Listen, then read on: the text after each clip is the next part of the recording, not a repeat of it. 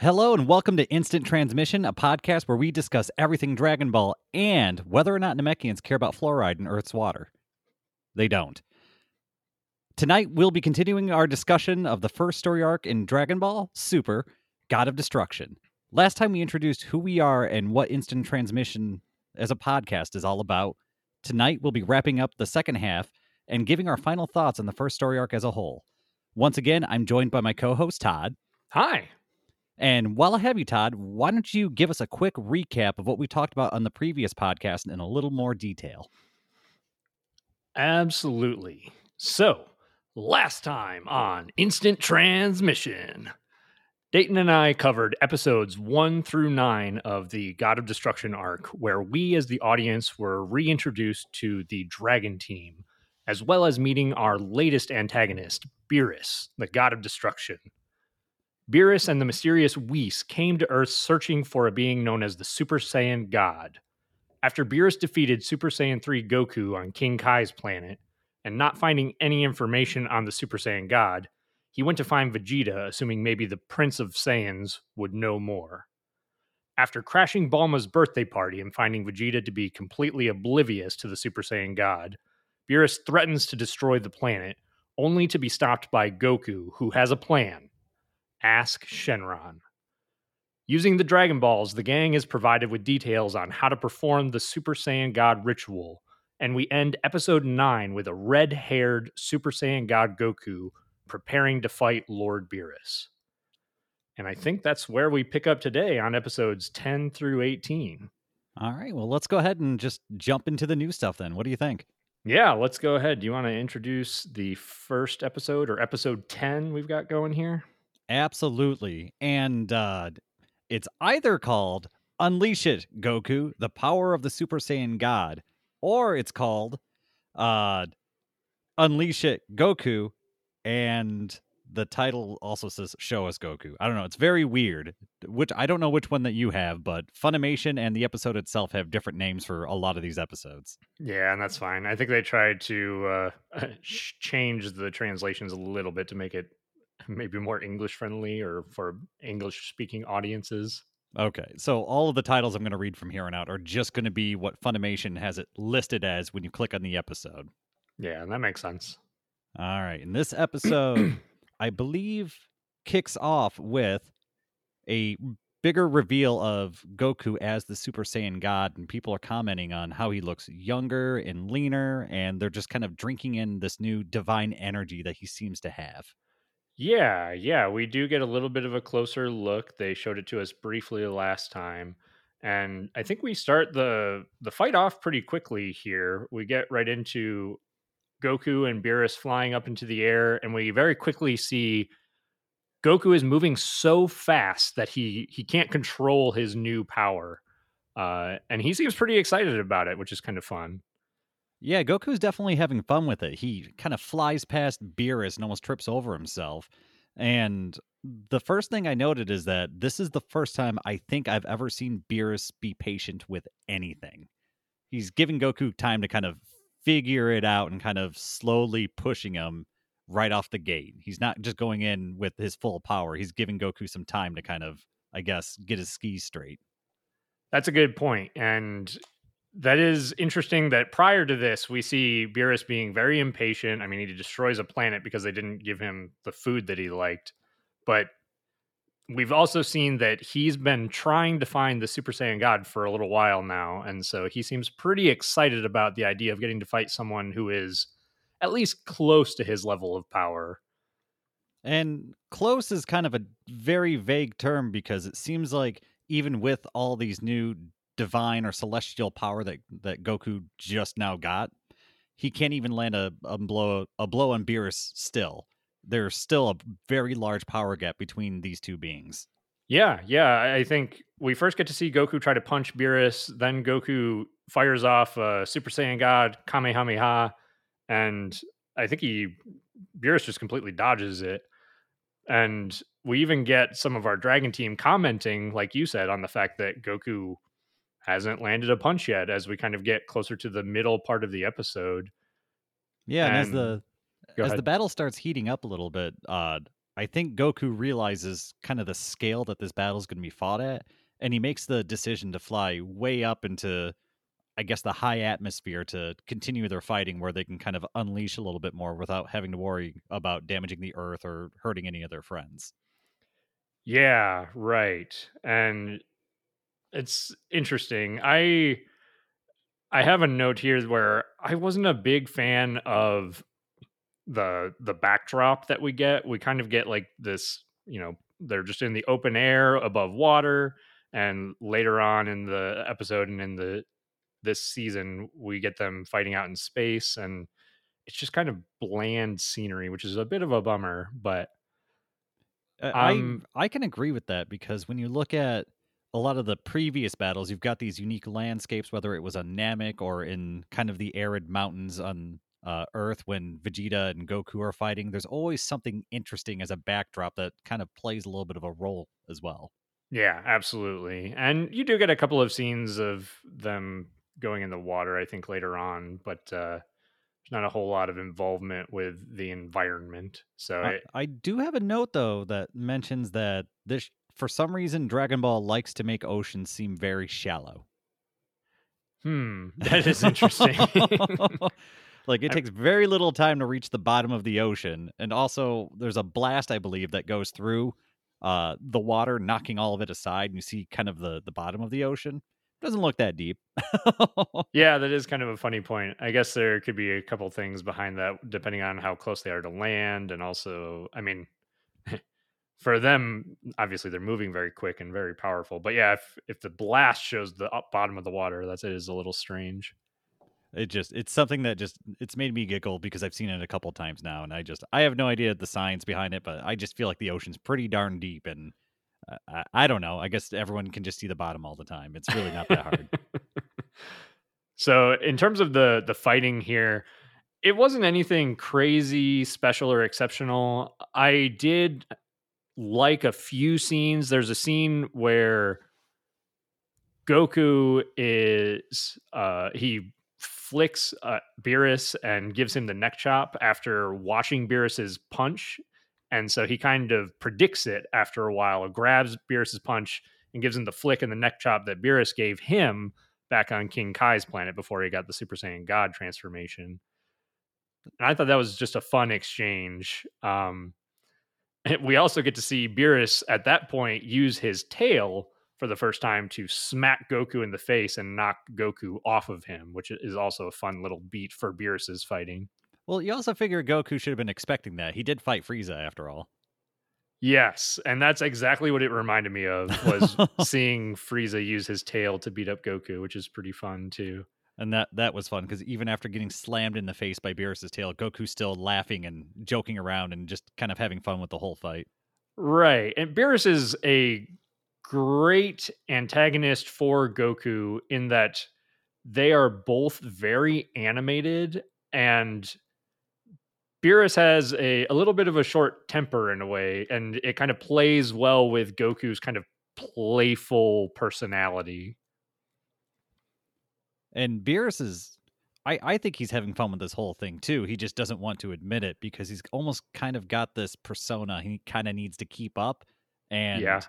I believe he's even I don't think it was in this episode, but in other episodes I know he's mentioned that if other gods found out that he had to use more power than, you know, 100% power, then he would be the laughing stock of all the other gods. And Yeah.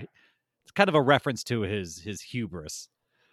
Right. Yeah. We we get to see a lot of uh levels of Beerus's personality. He's got a lot more depth than maybe he leads on, which is fun. There's also one other little moment that I really liked in this fight where Beerus is monologuing and just talking and Goku just punches him right in the mouth, which is very un Dragon Ball. It's almost like it's almost like Dragon Ball in this moment was being very aware of the fact that they have such long monologues where people just don't attack the other person for whatever reason. So I really liked that kind of juxtaposition to their usual long monologues and no fighting. That that's a fun. That's a nice little little change of pace there, and I I did appreciate that. Yeah, absolutely. I think there was I had maybe one more note here. Yeah, I've got one more as well. I think for mine, the the very last or towards the end of the scene or the episode, we get, and I know we haven't talked much about Pilaf because Oh no, that's not my notes. That is not my notes. I know, I know. Neither one of us, if those of you listening can't tell, we don't really care about Pilaf's involvement in this arc. It's not important. It doesn't really add much. However, this one moment where Whis interacts with the Pilaf gang and Whis is having food made for himself, and the interaction itself isn't necessarily that significant or important. What I like about it is the fact that it shows one of the original antagonists of the Dragon Ball series in Pilaf and compares him to this somewhat antagonistic force in Whis, who is a literal angel and just so far above and beyond what Pilaf could ever do in terms of power or scale. It's just a really funny comparison between the two. And that was the only reason I wanted to bring that up. Uh, that's fair. That's a fair point. And actually, I will say after rewatching this through, there are a lot of scenes with Whis that I do really appreciate. I I think after the second watch, I really start to um appreciate all the little things that Whis does and all the I don't know, the subtle things. Whis doesn't usually say a lot or do a lot, but most of the things that Whis does do are usually pretty significant. Absolutely. Whis is a great character. Almost everything that he does, almost all of his actions in the show have some sort of reason behind them, which is really interesting. And my last note was that Goku dragged Beerus up into lower space. That way everybody could stay safe and then everybody climbed aboard a spaceship and went up there anyways. yeah, yeah, it's a good plan, especially because I think Bulma's the one heading the escapade on the spaceship up into space, and uh, I think we'll get to see in the next episode how well that goes for them. But uh, I think that more or less wraps up that episode. Yeah, I think so. Let's go ahead and move on to episode 11. All right, episode 11. Let's keep going, Lord Beerus, the Battle of Gods. And this episode begins with everyone talking about how useless they are as the sidecast and Vegeta looking up at the sky brooding, which I think is very important because it pretty much puts Dragon Ball in perspective. yes, yes, this is uh there there are some more moments with Vegeta that I want to talk about a little bit later, I think in the next episode, but I do enjoy seeing pretty much the rest of the cast who want to watch the fight. They all get in a ship and are trying to follow the fight. But Vegeta is the only one who stays on the ship and is just watching from a distance, which is interesting. Part of me thinks that he couldn't actually see anything that was going on, but he was too proud to let anyone help him go up there and see. So he'd rather just stare at the sun for 20 minutes rather than actually get a lift up there. That would be a very Vegeta thing to do.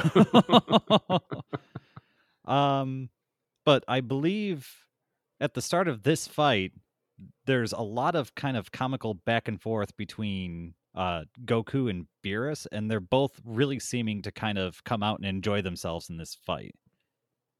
They are. They are. You're right. I I did put one of my notes in here for some of the shots in this fight was that I wasn't terribly impressed, and I think this is a common theme, but I wasn't terribly impressed with the the animation and the the fight choreography in this episode. A lot of the punches and kicks were kind of like eh, static shots without much dynamic going on, which is a, a little bit of a bummer. But there's, I think Super gets its groove a little bit later on. There's so much fighting in these episodes that you can tell that they had to kind of cut some corners to make sure it lasted for an hour plus or however long it ended up being. Yes, and the the pacing of this uh this arc is is not the best. It does feel a little bit drawn out, which I mean is not uncommon for Dragon Ball. I think after some kind of messing around and jovial combat, Beerus decides to kind of take it up a notch and he really wants Goku to start fighting serious and get more power out of him, and he starts just knocking Goku around. He does, yeah. He's trying to push Goku to his limit, and in this episode and the last, we get to see Goku steadily making improvements. Like the first half of the last episode, Goku's just getting beat on, and then he finally gets a few hits in, and now we get to see him take on one of Beerus's ki blasts and crush it, which was kind of a cool scene, a fun little choreography bit. Uh, and I wanted to point out too that Sean Schemmel's grunts and shouts during that scene were excellent. I loved it. he does a phenomenal job. Uh, I can only imagine how weird it is standing in a booth grunting for an hour. He's a professional after 30 years of doing it at this point. Some of the best grunts in the business, let me That's- tell you. That's right. There's another cool fight scene once these, or a little section when these guys really get going, and it just kind of cuts between Goku biting Beerus's tail and screaming in his ear, and Beerus squishing Goku's face, and it feels that's like classic Goku. Uh, there's lots of scenes previous, like when Goku bites Frieza's tail, and uh, he's even though he's an excellent martial artist, we have to remember that he's also he grew up in the woods. He's like a it basically pick, paints him as a Neanderthal, which he more or less is. Oh, and when push comes to shove, that man's going to turn into the wild man he always has been. One hundred percent. Yeah, which I really like that. I, I like that they included a lot of those scenes in here. So after the child is kind of fighting back and forth, and you know, then Beerus gets serious and he's trying to get Goku to kind of power up and see where he can go. I believe Beerus throws Goku around a little bit and then headbutts him into outer space.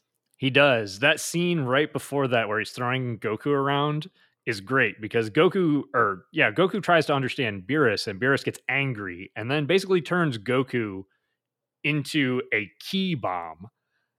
And I loved this. This part reminded me again to of the Frieza fight where Frieza basically turns Goku into a soccer ball and just kicks him around. Oh yeah, I do remember that.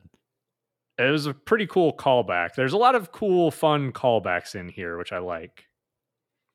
Uh, I didn't really like though the animation of Beerus bouncing Goku into space. It didn't look very good, unfortunately. There are a couple scenes where Beerus is bouncing something around, whether it's like a ki blast, like a like a hacky sack or something like that, or he's twirling it around his head, and the animation just looks terrible. Like it's a JPEG that they're just moving back and forth. Like if you look at some of that stuff too, you'll see that the ki blast is emitting light, but the shadows aren't changing on the actual character model, so it looks off. There's there's a number of scenes like that where you can tell just that little attention to detail was not given. Yeah, it is a bummer. You can definitely tell that the animators were rushed. I do though like like once they get into space, you do see like you said Beerus bouncing his destruction ball uh, on his head and on his tail.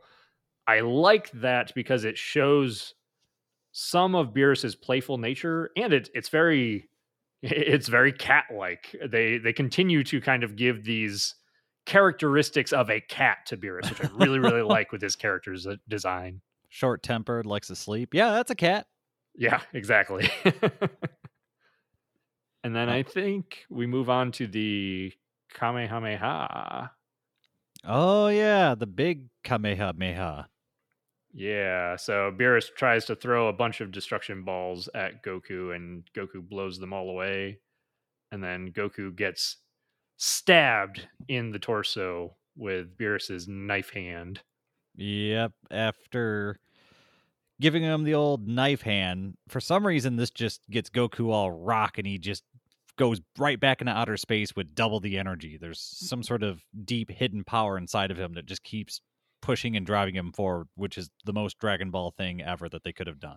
Yeah, it is. It's very Dragon Ball. I mean, there are multiple multiple times in this fight where Beerus overpowers Goku and Goku surpasses his limits, and that's you know typical Dragon Ball. It's, It it's is pretty typical, yeah. And it's just it's with this entire fight, it's impressive how many times Goku really gets knocked down and then gets back up and gets even stronger. And I think part of that you can attribute to this new Super Saiyan God form. right. It it almost seems like it takes time for it to really kind of attach to Goku, and so he's being kind of slow dripped this celestial power.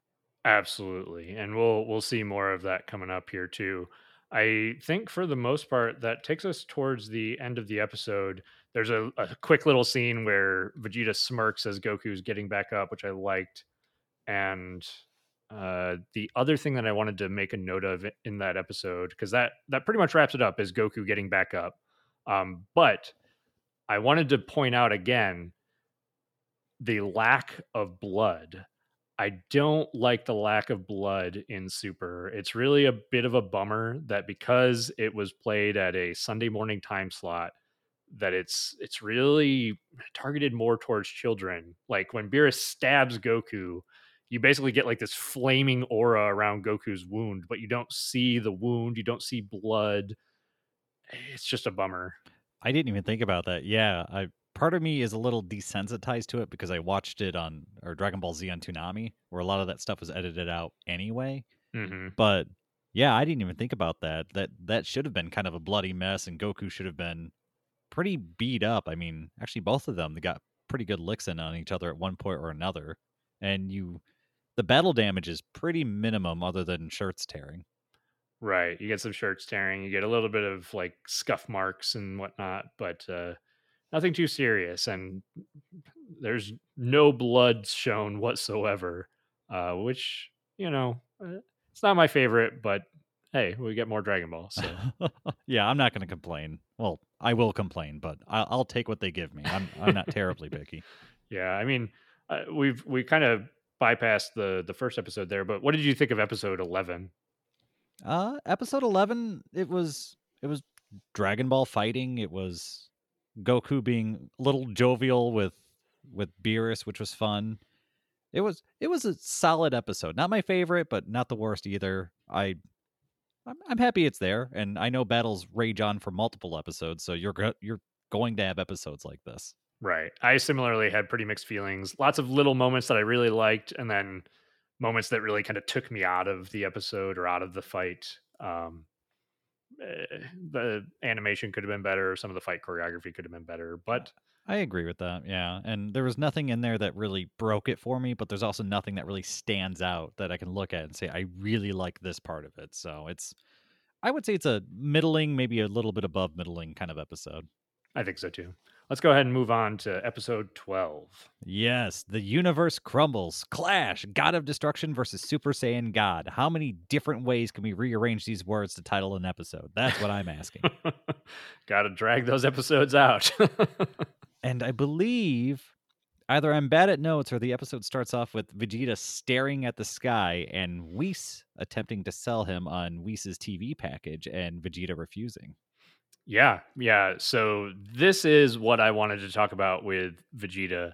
So we've been told throughout the earlier episodes that mortals or normal people cannot detect or sense God ki. Now, they couldn't sense Beerus's ki. Uh, they made it a point that they couldn't sense Goku's ki when he turned into a Super Saiyan God.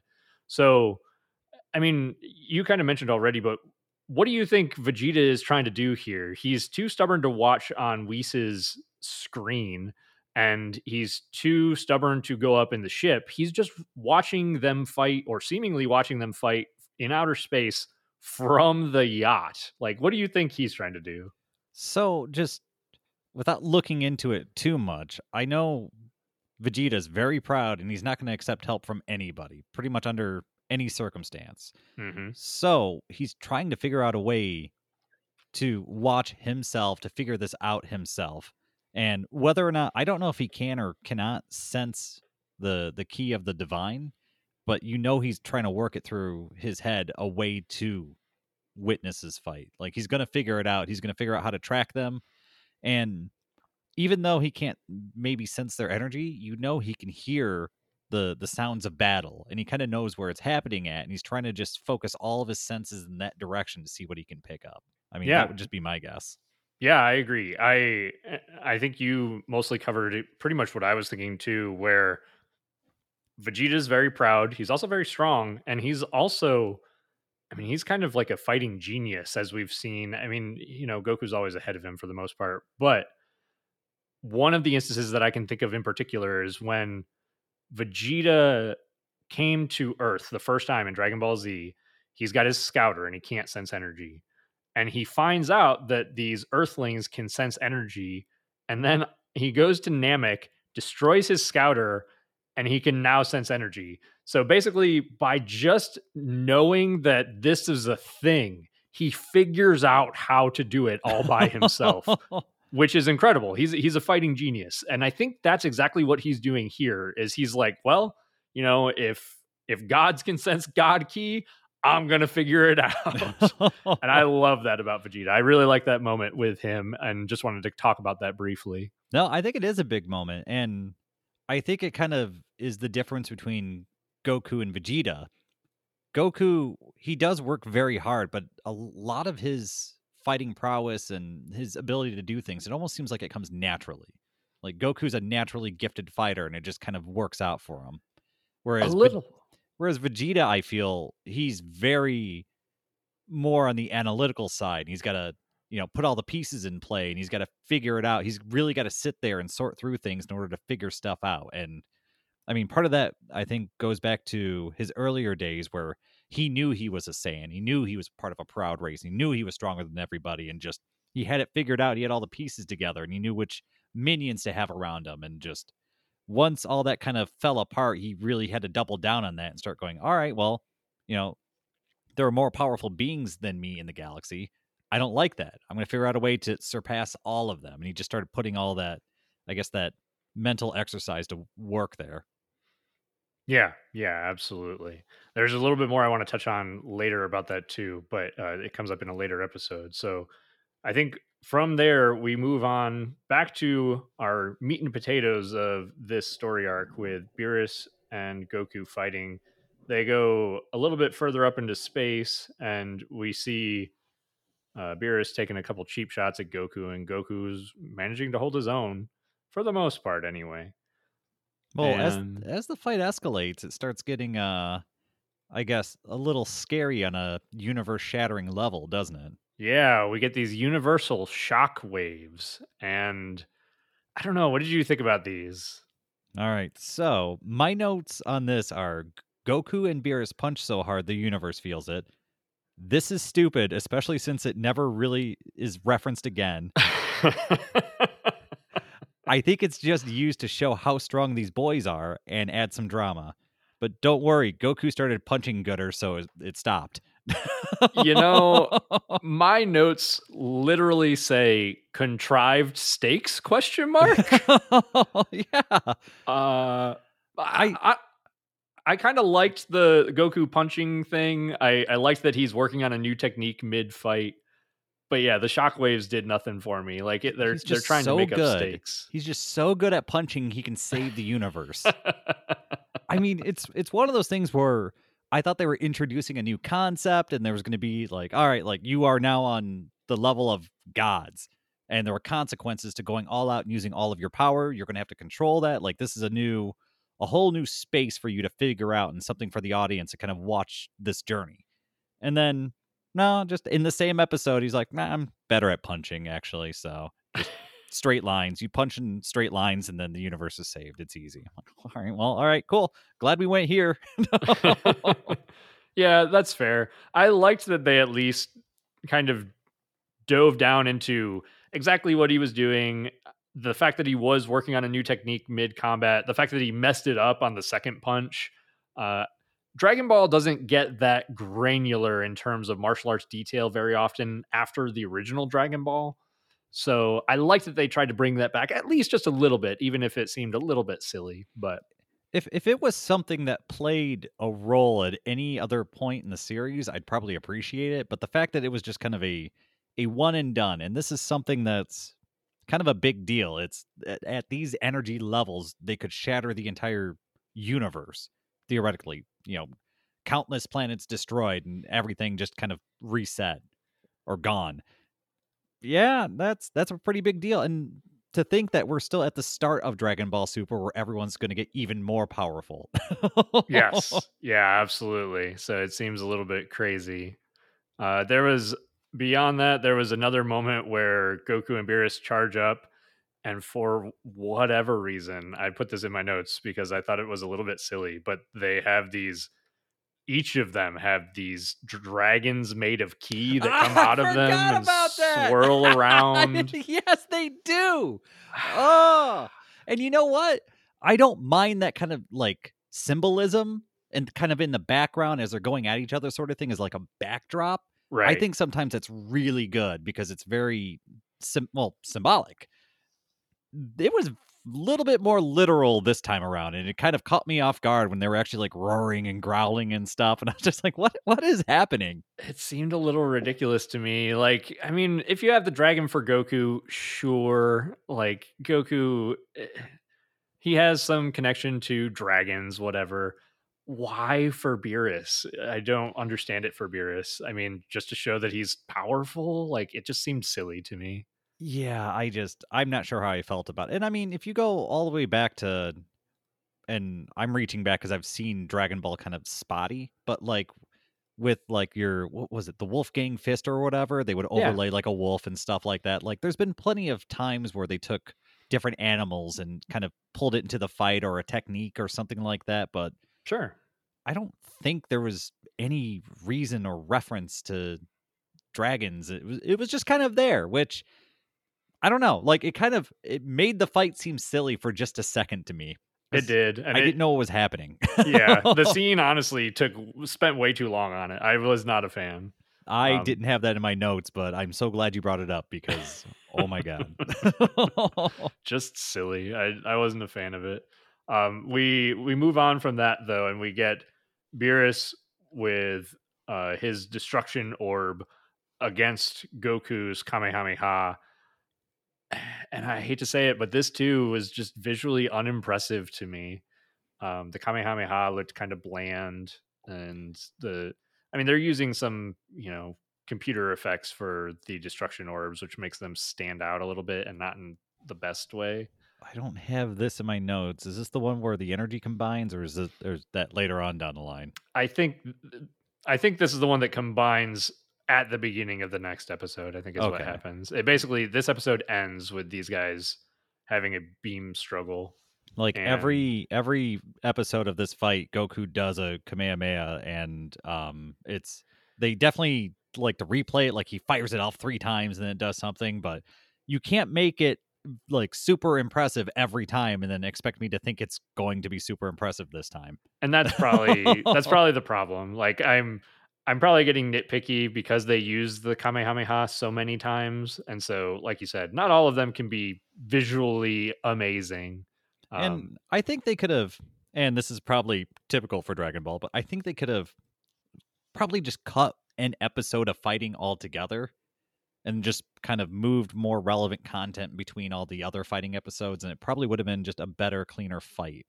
I I feel like some of the things happening are just there to kind of fill the airspace to make sure that the show goes longer or what have you. Yeah, Yeah, I agree. I think that pretty much wraps up that episode. I think we've mostly talked about how we felt about that one too. Uh, there's one, one more thing. oh, did you have another um, note? Yeah, uh, Whis protects Mr. Satan from a falling ship. I, I had that in my notes and I was almost going to skip over it because we both have bagged on this episode so much. What a nice guy. Anyway, we can go into the next episode. Let's just say that was not a good part of this episode. I'm just like, "Ah, I, I have to make a note on this. That was great. oh boy. Okay, so actually, I don't, I don't think I have a lot of notes in this next episode. I don't know if I should or not, but I just, I only have a few things here, so you might have to man the helm in this one. But I'll go ahead and bring it in. yeah. This is episode 13. Goku surpassed the Super Saiyan God. Wait, was that the name of the other episode? They're all running together. We're on 13, right? All right, ladies and gentlemen, let's just say these episodes have some similar titles. and yes, we're on episode 13. Um, and Earth might get destroyed, and everyone's worried except for Piccolo, who I think is just welcoming the cold embrace of death. I think he's just done. yeah, I mean, he doesn't have much to live for at this point anyway. He's not relevant. His boy's all grown up. Um, yeah, I mean he's he's done a great job. That's right. But yeah, this episode basically starts with what you described earlier, Dayton, was the the ki blast between Goku and Beerus turns into this void that is creating more shockwaves throughout the universe and it might be why you you don't have a whole lot of notes here because it's honestly I even have a note that says there's 6 minutes of what feels like like fluff surrounding the shockwaves. oh yeah, yeah, we- because they're like flipping over to the Kais and stuff like that, and Yep. and they're kind of discussing the same thing that they've already discussed. That it's you know this is bad, bad. It's bad for the universe. It's so bad. Yeah, yeah, we we get the Kais talking, we get Whis and Satan talking, and it's just it's honestly just bad exposition. They're just talking about these shockwaves are hurting the planet, they're hurting the universe, and they could destroy everything. Um, so we're gonna basically skip most of that. We we get to uh, Goku and Beerus are struggling with the, the ki b- between them, and eventually uh, we get Beerus nullifies the ki blast energy to stop it from destroying the universe. Uh, Mr. Satan says that he stopped it with the power of love, which I thought was just funny. uh, we get, let's see, we get a note in here that uh, Beerus is powering up to 100%, so he says. And then I don't believe it. I don't Uh, believe it. yeah, I put allegedly. I think uh the like towards the end of the episode is where the only in my opinion like the most relevant stuff happens. And that's Goku is refer- reverting back into his normal Super Saiyan form. Yes, yes. And that's probably the most important part here. I did have a couple of notes. Uh, there were a, one or two scenes of fun choreography that I liked.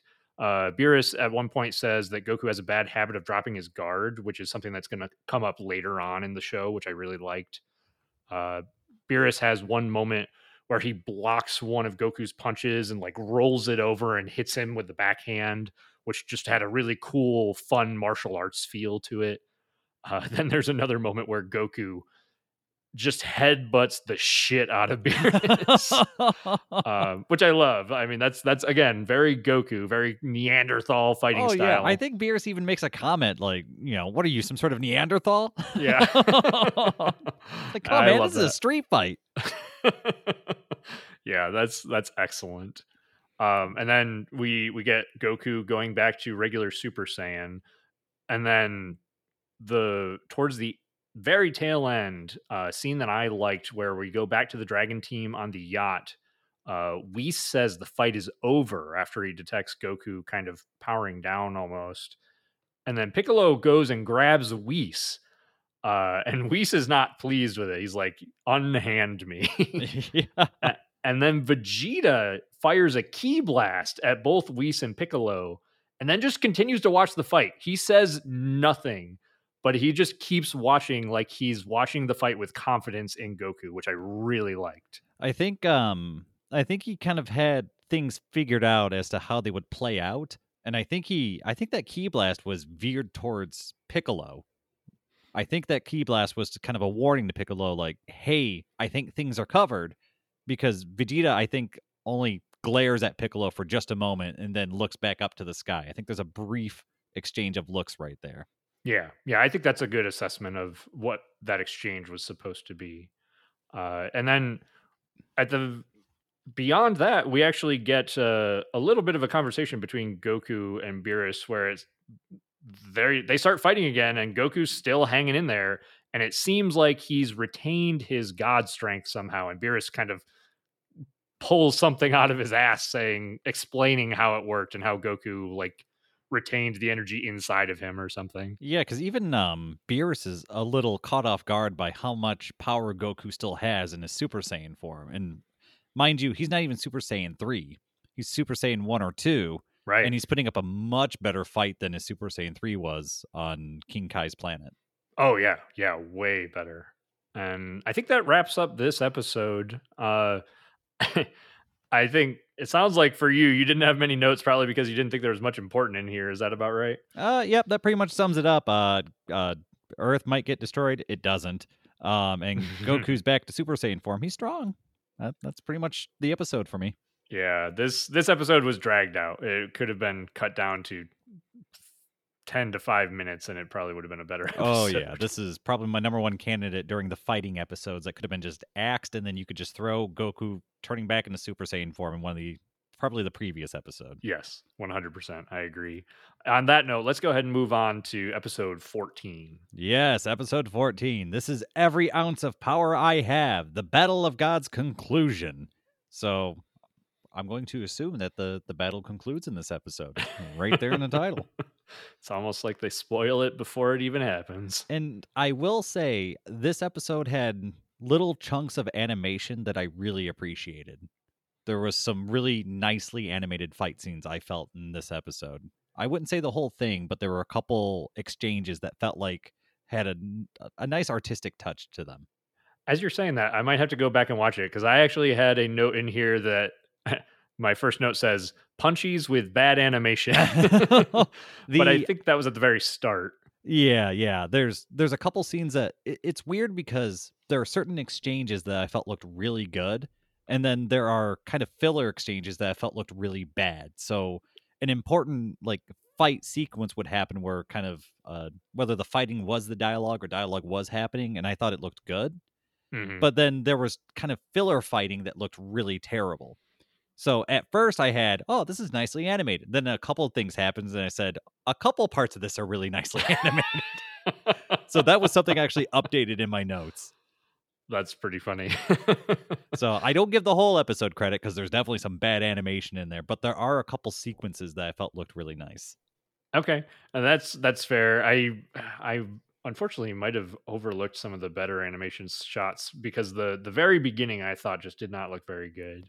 See, I Um, know there's a lot of criticism with Dragon Ball Super on poorly animated parts. Right. So I'm trying to do the opposite and look for stuff that I like the animation on because That's there's smart. definitely some good stuff in there. And I think if you focus too much on the negative animation, you're just going to think the whole thing is kind of crap. And it's really not. There, there's really like talented people working on this, and you can tell in certain parts. Absolutely. And I agree. And that's there were definitely some parts in the earlier episodes that I really liked some of the fight choreography. They did some fun work with that.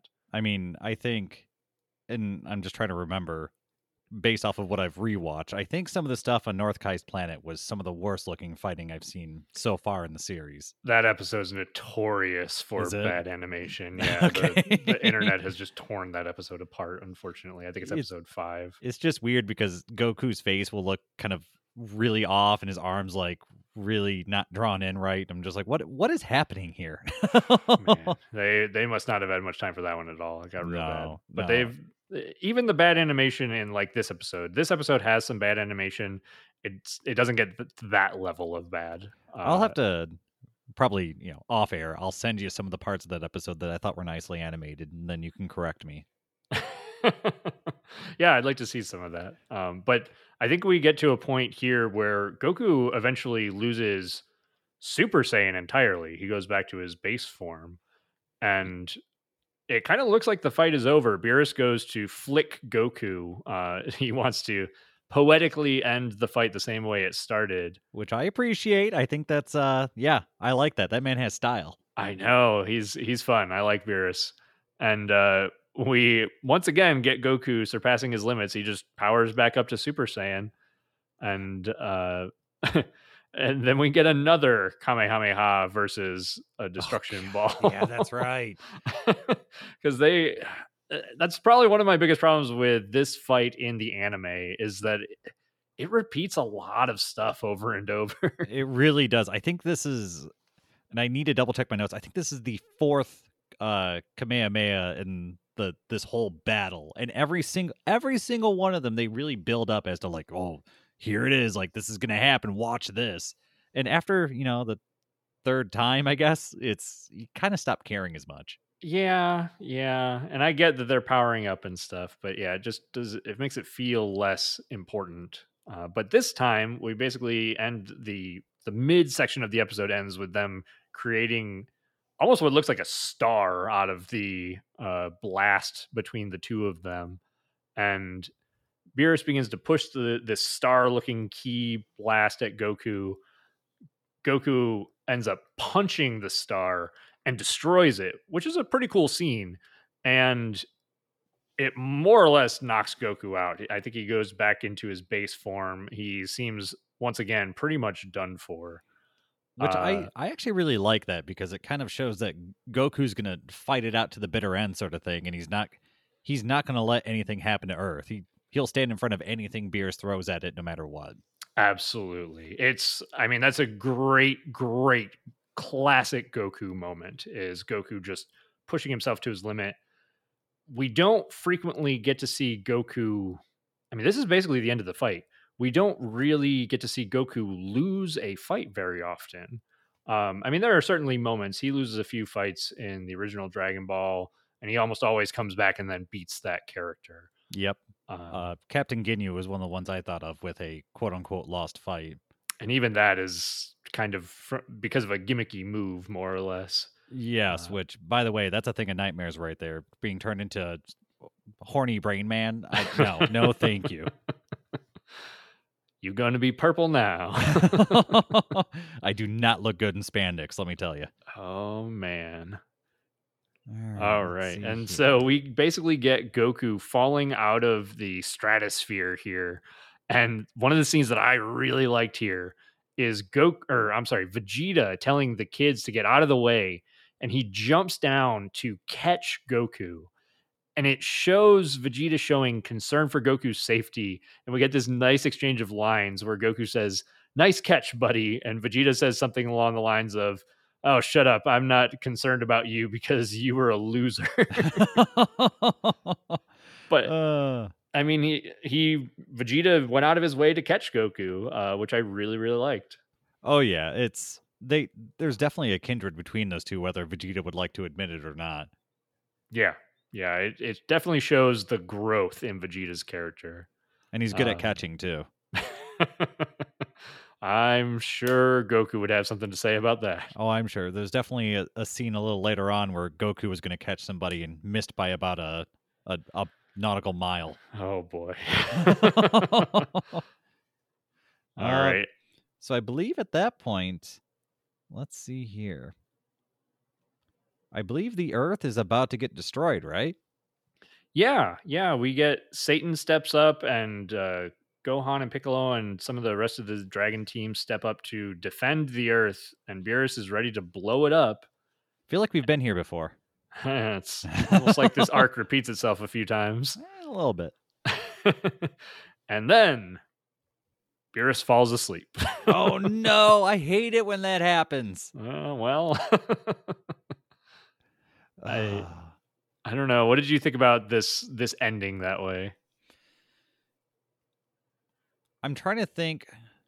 I think my feelings afterwards are different than my initial feelings. Mhm. I think the first time I saw it, it definitely like it felt like a cop out. It definitely did. But at the same time, I don't think I necessarily mind it because one, it's lighthearted and Dragon Ball's always been kind of lighthearted and jovial with even important things.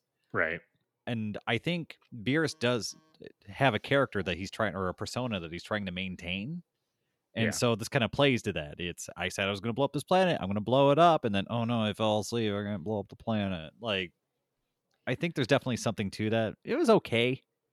Yeah, I mean, we we get an exchange once uh, Whis takes Beerus off of Earth. Uh, we get an exchange where Whis says that Beerus was faking, and then Beerus denies that he was faking. I mean, do you which one do you believe? Do you think Beerus was faking it, or do you think he uh, Oh, he actually fell asleep? Absolutely, he he was faking that. Then fakey McFakerton. Yeah, that guy was faking that. Yeah, and I I think if we believe that Beerus faked it, which I think there's a lot that uh, leads us to believe he was faking it based on Whis saying that and everything. Oh yeah, you if we sniffed it out, then it's probably true. Yeah, yeah, most likely. And I think that says a lot about Beerus's character here as we're learning more about him though. Uh he he either I mean he he has multiple motivations to leave Earth intact, whether it be the food, whether it be to fight Goku again, whether it be that he, you know, maybe created a connection with Goku or the other people on Earth and wants to keep them around. Like it says a lot about him in this moment that he faked falling asleep to save them. And when Whis and Beerus first showed up to Bulma's party, they were treated with nothing but respect and food and all this other stuff. True. And they had no idea who they were. These were just two strangers. And you got to think that, you know, they didn't show up and say, Hi, I'm a god of destruction. Give me what I want. Or I'm going to blow up this planet. They were just, I think, introduced as Vegeta's friends, which Yes. is kind of funny. But that's all it took. and they were pretty much given, well, because Bulma's the richest person on the planet, they're probably given some of the best food on the planet. So that's really not a bad lead off anyway. yeah. Yeah. I mean, Whis was putting together a doggy bag as they were leaving. So yes. he was enjoying himself. And I do believe after Beerus faked his nap, Whis made a comment about how uh, the Earth is probably safe, but just in case, the next time they show up, have some of that pudding ready because Beerus is going to want it. yeah. I think Bulma sa- makes a comment about she'll make a swimming pool full Yes. of pudding, which is just a great visual and also just a great little nod to how fucking rich she is. yeah. Oh, yeah. She would do that just for fun. Yeah. Uh, there's, I think, it- this basically just kind of wraps up the tail end of this episode, wraps up the story arc with Beerus.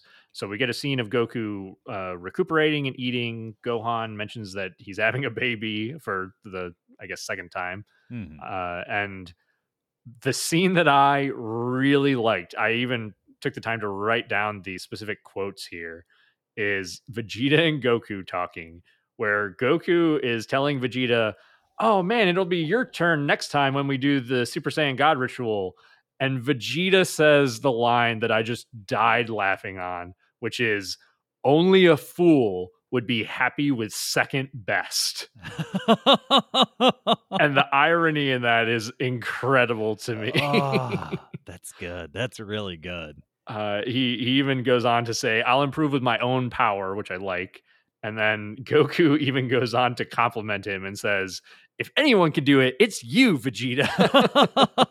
God, it's such a good Ah. exchange between those two characters. poor Vegeta. Oh my God, pour one out for the guy because that is just. He'll get his win one day. I'm still waiting for it. How many decades has it been? You know, Let's not count. I'm sure it'll happen eventually. I mean, the one thing I will say I did like is when they were discussing the, you know, you'll get the Super Saiyan God next. I do believe Vegeta and Goku both make comments kind of around the idea that neither of them really like given power. They didn't really like the Super Saiyan God idea because it wasn't their power. It's power that's kind of lent or given to them. It's not their own strength. Yes. And I- think we talked briefly about that's one of the things that I don't like about the Super Saiyan God.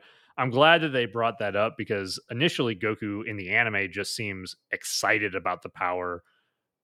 And we'll see later on in the movie, he has a slightly different interpretation, which I liked a little bit better. Um, but that more or less wraps up that episode and largely wraps up the story arc for Beerus. We've got four more episodes to go through, and they are a little bit more like I'm torn between whether I want to call them downtime episodes or filler episodes. Yeah, we can uh let's go ahead and burn through these ones and while we're at it, let's go ahead and just burn down this next one. So I'm just gonna introduce it and then you can make whatever notes you want because I just all of my notes are bad. They they aren't really yeah. Anyway, episode 15, Make a Miracle, Satan the Hero, a challenge from out space out of space. I think I have a typo. Whatever, outer space. All right. And this episode starts us off with Goku and Chi Chi eating. And Chi Chi basically tells Goku that they spent all their money that they got already from Mr. Satan and he can't train. He has to go get a job. Uh, and then we get a brief little scene with Gohan and Videl, and Gohan's taking care of Videl because she's pregnant.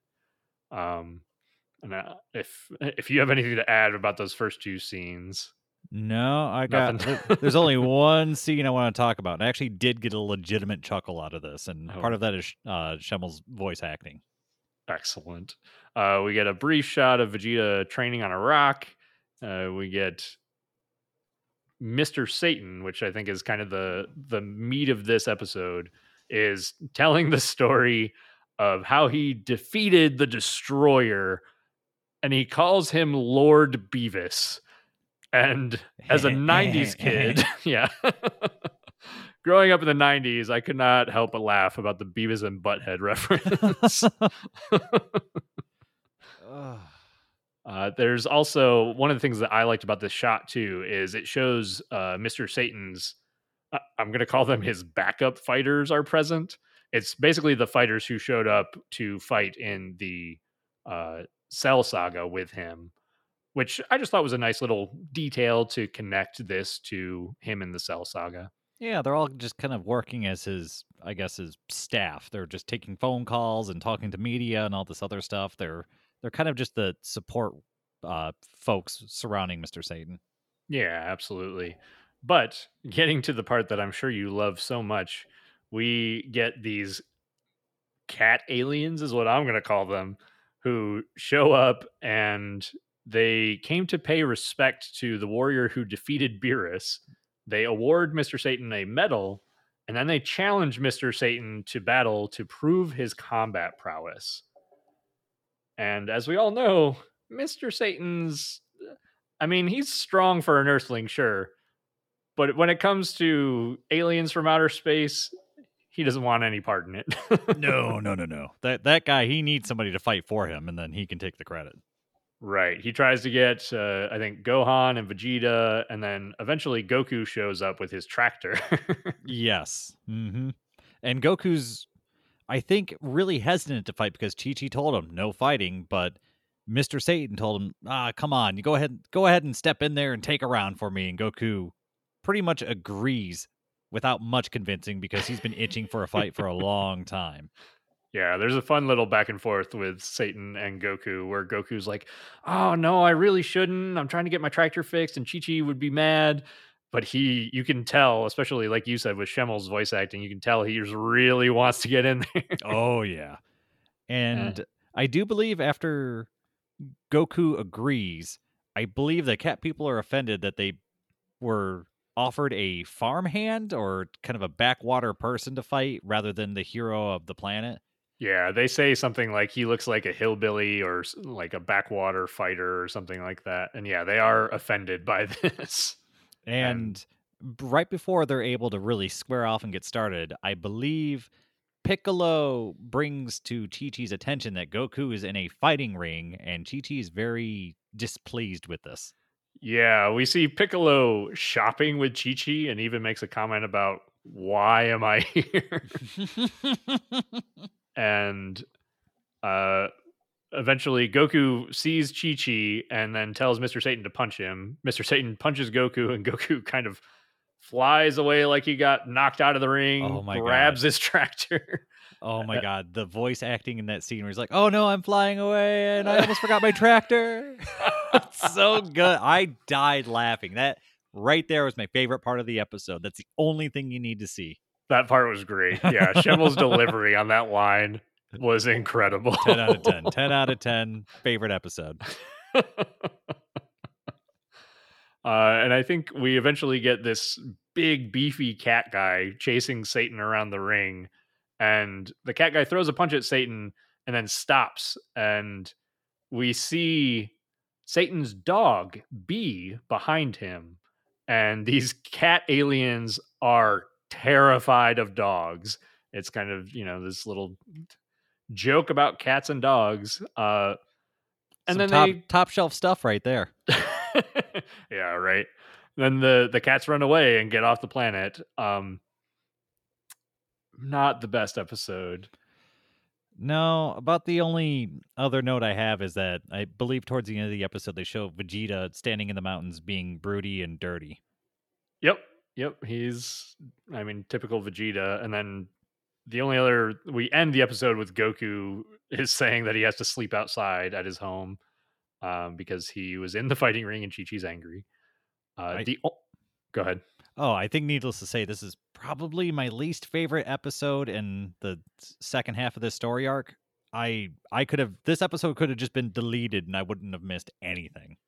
Yeah, and it, some of these other either filler or downtime episodes are a little bit better, and I enjoyed them. Um, I'm not sure how I feel about a lot of these four episodes have kind of like their own self-contained story. I, I'm not a big fan of that, although I do actually like seeing our dragon team in downtime scenarios because we get to feel them out as people a little bit more, which is fun. Yeah, I I don't mind it when you're doing some character building and having an episode that's just trying to give you a peek into people's lives, but it's this felt like a digression rather than progression. Just Yeah. because Goku is now not allowed to fight anymore and he's got to go back to tractoring and it's like well, why? He just he just brought home a hundred million zeni and he has to go get a job? What are you kidding me? Come on, get out of here. I'm not gonna lie, and I agree with you. I'm not gonna lie. I do not like what they've done with Chi Chi in Dragon Ball Super in general. I, mean, think they did her dirty. I, I really do think they did her dirty. Oh, I, I don't really care for the the angry housewife trope that they keep using with her, even in like the late 2010s. Like we can we can do something more with her. Yeah, Um, and especially since her character came from, I believe, a fighting background too. It's not like Absolutely.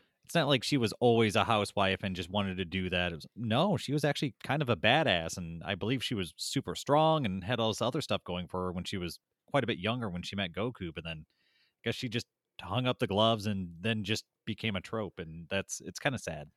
I want to talk about more about that in the next episode, or I think it's the next episode. Uh, one of these next ones where we get Chi Chi and Videl. Oh Um, God, yeah, I think I know what you're talking about, and that was that was, ooh, that was a Yeah. tough watch. I'm sorry. Yeah, real quick, one last note I want to make about this episode 15.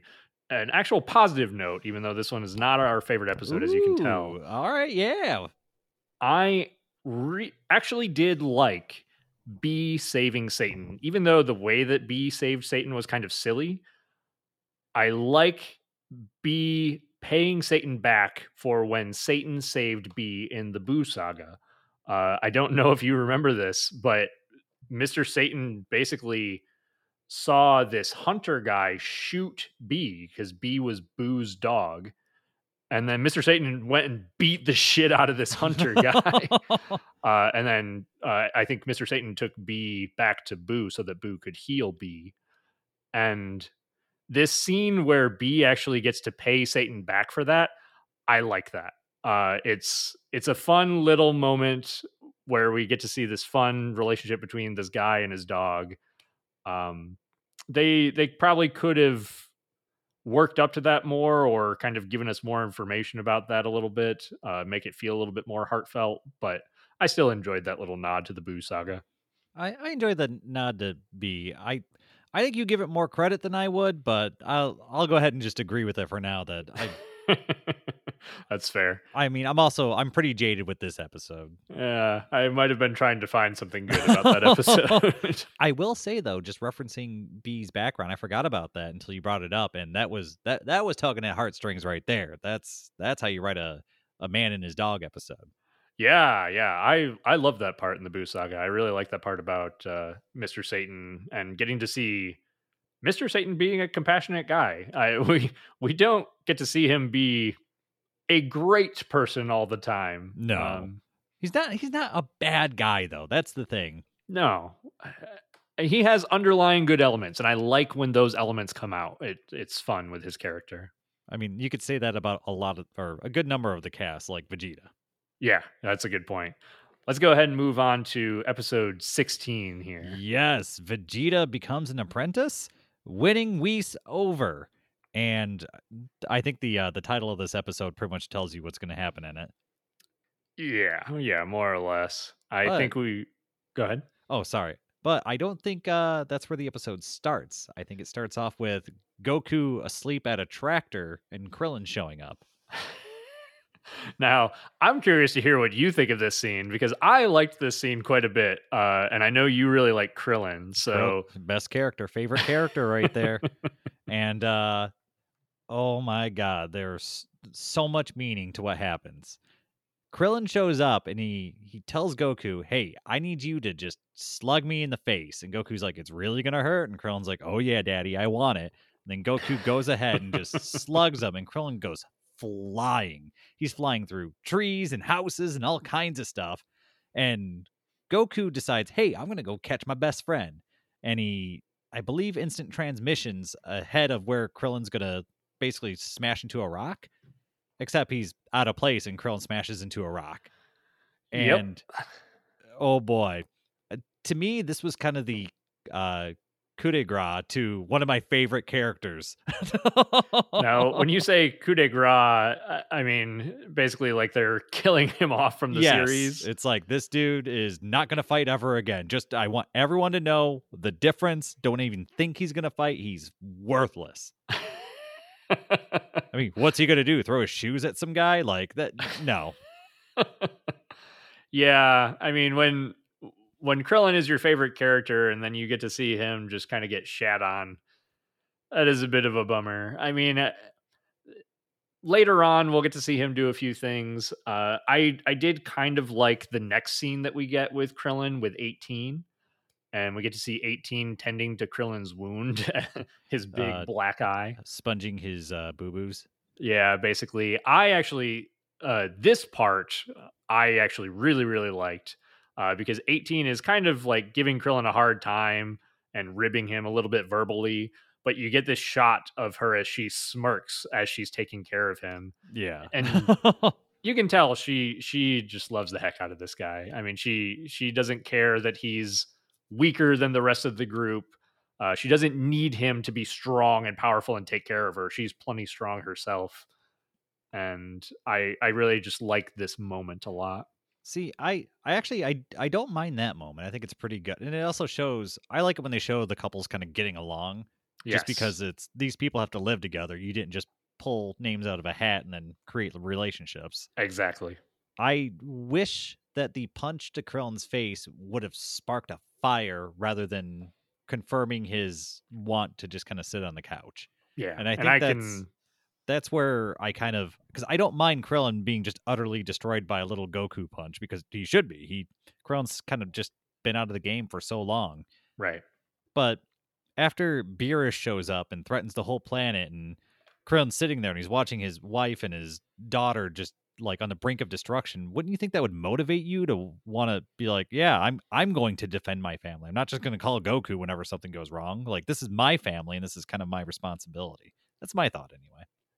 Yeah, and that's fair. And I I don't disagree with you at all on that. The especially, you know, when Krillin's one of your favorite characters, I think it's it's a tough decision when all of these characters, all of these earthlings like Krillin, Tien, Yamcha are just seeing this gap get wider and wider between them and, and the audience and the audience notices that a little bit. and I mean, it's it's kind of like what do you what do you do at that point? Like Krillin is still a badass. Krillin's probably arguably one of the strongest, if not the strongest, Earthling, and uh, it, it's just tough for him to compete. I mean, and he also one of the things that I kind of like about this is the fact that Krillin and Goku are are best friends, and Krillin knows that he can rely on Goku to protect the Earth, which is is kind of a fun beat in their relationship. yeah, I mean, it's that that level of faith in Goku. I'll- I don't have to worry. I can sleep at night because Goku's watching over us, sort of thing. hmm But I can see why, you know, that's not the most satisfying ending to his uh, fighting career. Yeah, I mean, it's is, is that something that you would do? Yeah, probably. Why would I go out and get my butt kicked when there's Superman that can go out there and do it for me? I'm just going to go home and watch my shows and eat my Doritos. But Krillin isn't just a normal guy. He's somebody who's participated in the world martial arts tournaments and trained under Master Roshi and went through all these trials and all these different challenges that he more or less overcame for the majority of his storyline. yeah, I mean, even on Namek, he was stepping up to fight and doing what he had to do. And I believe in what was it? There, one of the later sagas, he was still trying to fight, even though it was kind of pointless. But you know, he's still getting in there and he's still trying to fight and do the right uh, Cell Saga. yeah. He he tries to stand up against second form Cell, and uh, I mean the results aren't great, but no, but there's there's still that drive and that doing the right thing and standing up for people, and that's that's kind of the thing that I wish they would have just kept going with Krillin. Yeah. Yeah. I don't I don't blame you for feeling that way. I, I kind of feel that way myself too. I, I like Krillin. Krillin's crafty. Krillin's fun. Namek Saga Krillin is probably best Krillin. oh, the heart. Well, Namek Saga is just one of the best story arcs in general. So every everything about that is just mm, chef's kiss. Yeah, absolutely. Um, let's go ahead and move further on the episode. Oh, right. Yeah, a... yeah. Mm-hmm. I could talk I... about Krillin the entire episode. So yeah, and that's why I wanted to spend a little bit more time on that because everybody, if you couldn't tell, Dayton really likes Krillin. favorite character. I played him in uh, was it Budokai all the time. Guy was great. He's fantastic. but we basically move on from the scene with Krillin and Goku to Vegeta training on Rock some more. Uh, we get a scene with Bulma and Whis, where Bulma is now kind of getting buddy buddy with Whis and feeding him all kinds of different tasty food. Oh dear lord, this episode makes me hungry. I know, right? Uh, and it's it, this is I like what this shows about Bulma's character, which most of us already know, but Bulma is a smart, strong, independent woman and despite not being a fighter, she finds ways to solve problems in her own way. And she's one of the few, few, few, few characters in Dragon Ball who still does that in Dragon Ball Super, despite the crazy power levels of all these different characters. Yeah, it's her her craftiness and her survival instinct that kind of keep her pushing forward. And I think she figured out that if Whis is kind of favorable towards her, then maybe she can keep her planet alive or keep her family alive at the very least, as long as she has somebody looking out for her. Absolutely. And that's she's one of my favorites between her and Vegeta. And so we then get to see Vegeta show up and he's all dirty and beat up. And uh, he's surprised to see Whis, but he asks Whis well, first off, Whis reveals that he's Beerus's teacher. Yes, and that's a big reveal. I think it really tells you who wears the pants or pants in that family. yeah, I mean that's a big deal considering how powerful Beerus is. And uh, then Vegeta asks Whis to train him, and we talked about uh, Goku and Vegeta and how they progress in power a little bit. One of the things I wanted to make a note about here is that the different one of the big differences between Vegeta and Goku is that Goku has almost always, since he was a young child, had an instructor or a mentor. Vegeta has never had a mentor or instructor until asking Whis to train him. I didn't even think about that. Yeah, that sounds pretty pretty true to me. He pretty much has just had the idea that he's of noble blood and is kind of destined to be one of the strongest warriors in the galaxy and is just or galaxy universe and just has kind of done everything on his own since then. Yeah, yeah. I mean, where Goku has always had people to teach him and he's stolen all of his teacher's techniques, Vegeta, this is why I call Vegeta a fighting genius because Vegeta has done it all on his own. He's, you know, got Super Saiyan on his own.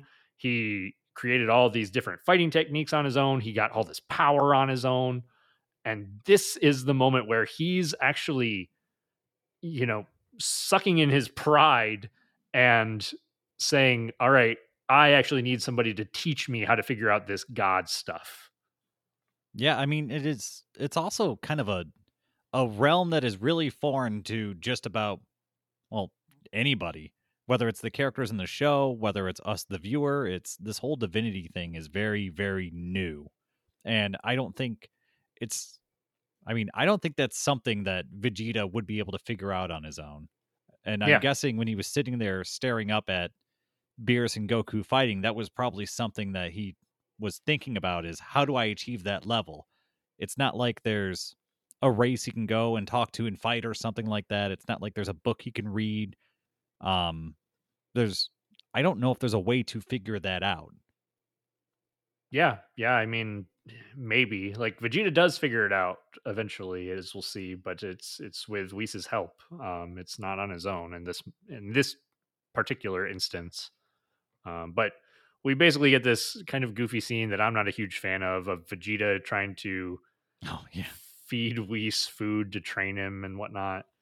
I mean, Uh, isn't this the second time that Vegeta has done silly things with food to try and appease Whis or Beerus? Yeah, and I'm just not a fan. I'm not a fan of that part or that change of Vegeta's character, but whatever. It seems like sometimes they're looking for lighthearted humor and stuff like that, but they're kind of looking for it in the wrong places sometimes. I don't I don't know how I feel about it. It kind of makes Vegeta look like a goof. Yeah, and Vegeta just doesn't work as a goof in my mind. He's he's never been a goof throughout all of Dragon Ball Z. I mean, there's Uh, there's a way to have fun with Vegeta's personality, but just making him a goof is that's not the right way to do it. Have him be stubborn and brooding, and then yeah, play off of that. Yeah, yeah, like the the dynamic that you had between Vegeta and Goku. There's comedy in there because Goku's always jovial and uh, trying to be positive, and Vegeta's always brooding and grumpy. So th- there's comedy in that contrast. But uh, but yeah, we basically get uh, Vegeta gives him some microwave ramen, and we get a little bit about uh, how Bulma eats ramen basically every day, which I thought was kind of funny. Um, I wonder if that that ramen is like you know million dollar microwave ramen. I wonder if it's like good stuff and not the stuff that I'm buying off the shelf at the the grocery mart for ninety nine cents. Yeah, I mean, I'll eat that stuff, but I wouldn't call it one of the best foods on the planet. uh, yeah, I mean, I didn't exactly eat that stuff for as long as I did because it was uh tasty. no, that's more like what you eat as a poor college kid when you can't afford something better. yeah, yeah, no kidding. So the the microwave noodles do the trick, and um, I believe Whis agrees to take Vegeta on as his apprentice. Yes, and that that more or less wraps this episode up. I did have a, a note here that is going to be relevant later. That uh, initially Whis says that he wants Vegeta to become a destroyer in order for him to train him, uh, but Vegeta kind of convinces him with food. Yeah, I almost wrote that down myself because I thought I was like, "Is this part of the deal? Do I not remember that?" And then it turned out I think the food was actually the deal, and he's not really required to become a destroyer god unless I don't I didn't understand that correctly. Yeah, the we're kind of getting in the manga. We're getting to a point where that comment might be relevant, which is why I wanted to bring it up. Um, but it, it hasn't kind of come to fruition yet. But we'll kind of see as the manga progresses a little bit further. Uh, and then there's one last note that I just really liked as a character beat in here, where Bulma gives Vegeta a new uniform and armor and he kind of gets his new look with the almost like gray suit with the slightly different armor.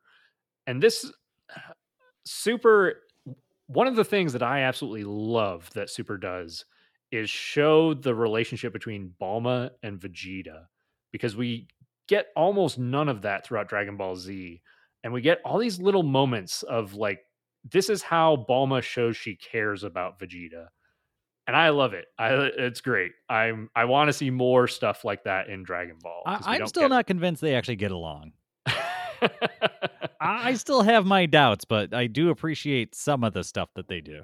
Yeah, and that's fair. I mean, there's some there there's some even comments about Bulma saying she doesn't like Vegeta's communication or lack of communication. Oh, yeah. And I'm guessing Bulma's probably a pretty busy girl running one of the largest corporations on the planet. So I'm guessing a normal guy who would want to hang out and go to dates is probably not going to be the right fit for her. So I can kind of see where Vegeta would kind of step in and make sense. Right. They're both very both of them are strong independent characters with their own agenda and their own goals. So that's kind of why it works for them. That's at least the reasoning I'm going to go with. yeah. But uh let's move on from that episode to episode 17. Pan is born and Goku goes on a training trip. This is your favorite episode, isn't it? Oh man, I have so many things to say about this episode. all right, all right. Uh, but yeah, we we basically get the initial scene starts with um, Videl walking in on Satan playing with Pan, and Gohan comes home, and they're kind of tossing Pan around and play fighting between Gohan and Satan, and uh, I think Chi Chi basically comes in and interrupts them, and she gets super protective over Pan and says, "Oh, you can't be throwing a baby around." Which I don't see the problem with that. I mean, Baby was a having fun. It's all that matters. It's a Saiyan baby. Like she's probably durable or something, right? Well, a quarter Saiyan, baby? Quarter much- Saiyan. How much Saiyan do you need to get all that power and uh, bounce bounce backiness? I mean, I think there is a an episode later, but it's it's a while later where we'll get to see how powerful Pan is, which is kind of Yes, I do remember that now that you mention it. But yes, just a drop, just a drop. yeah, but uh, yeah, this again shows Chi Chi in just a really negative light. I'm not a fan of what they do with her here. She's playing the overbearing grandma at this point. Yeah, I was not a fan of it. It it really seemed like they were going out of their way to make her kind of overstep her boundaries and be overprotective and r- restrictive and just I don't I don't know if maybe this is more humorous in Japan or something like that if it's kind of a cultural difference or something like that but I just I I don't I don't know. I I was just not a fan of the way that they portrayed Chi Chi. They kind of took the the the housewife thing and just kind of cranked it to 11 and let it run and I just eh, didn't Yeah. didn't feel good. I agree. I think they just took it way too far. Um, we then get a scene with Bulma basically getting in the middle of a bank robbery and she chases the guys down, which is kind of fun. Uh, but we get to see again your favorite character Yes. as a police officer. Being a pillar of society. what did you think about that? What did you think about Krillin being a police officer? Um I, I don't know, man. he's, he's a police officer. I, he's just working a 9 to 5 like it's they're just transitioning him into the most mundane person on the planet. So it's what do you expect? You, you like this guy because he's kind of the, the cool sidekick, funny, good guy who's not very strong but is willing to do anything for his friends, and he's kind of turned into the just kind of go to work and go home and write tickets. yeah, like, I I don't know. Um, kind of do him dirty a little bit. yeah, but uh, wh- what can you do? I mean, we all know that the if you don't have Saiyan blood, you don't matter. But it just That's it sucks seeing it go so far in this other direction. Yeah, I mean, in Dragon Ball Z, it gets to that point. Like, but like you said, Krillin was still at least somewhat relevant. Even Tien has his shining moment against Cell, and uh, I mean, they they aren't nearly as relevant in the Boo saga. I'll give you that, but I mean, this kind of takes it to a whole nother level. yeah. um. Oh, and just to jump back towards the beginning of this episode for one moment, there is in the like narrator's introduction, he does mention that six months have passed since the previous episode. So at this point, uh, Vegeta has been training on Whis' planet for six months. That's a good note. I think I missed that actually, and that's probably going to be important here, especially because we kind of see Goku is still farming. Um, so And you also have to remember that uh, Videl hardly looked pregnant earlier in the show, and then suddenly she has a baby, and that's kind of where that happens at. It's one of those things where if you miss that little introduction, you're like, "Well, "What the hell happened? There's a baby here now. All right, I guess we're doing this." sure, yeah, it's baby time. yeah, yeah, that's a good point. That is, they kind of gloss over that, but I guess you could kind of infer that since there is a baby, I suppose. yeah, it's like, where did this baby come from? Whose baby is this? Yeah, but the I guess kind of the main source of conflict in this one is that Chi Chi has locked herself in a room Oh, with. Videl and Pan uh, because she doesn't like the way that Gohan and Mr. Satan are trying to raise Pan as a child.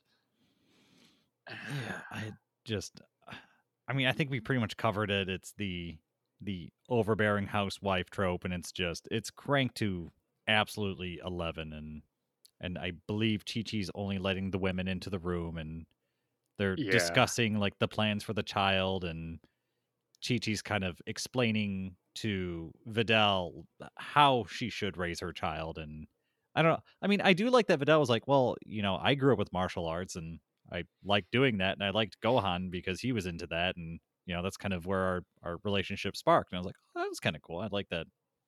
You know, she was kind of reasonable about it, and kind of shows the difference between the overbearing housewife and housewife.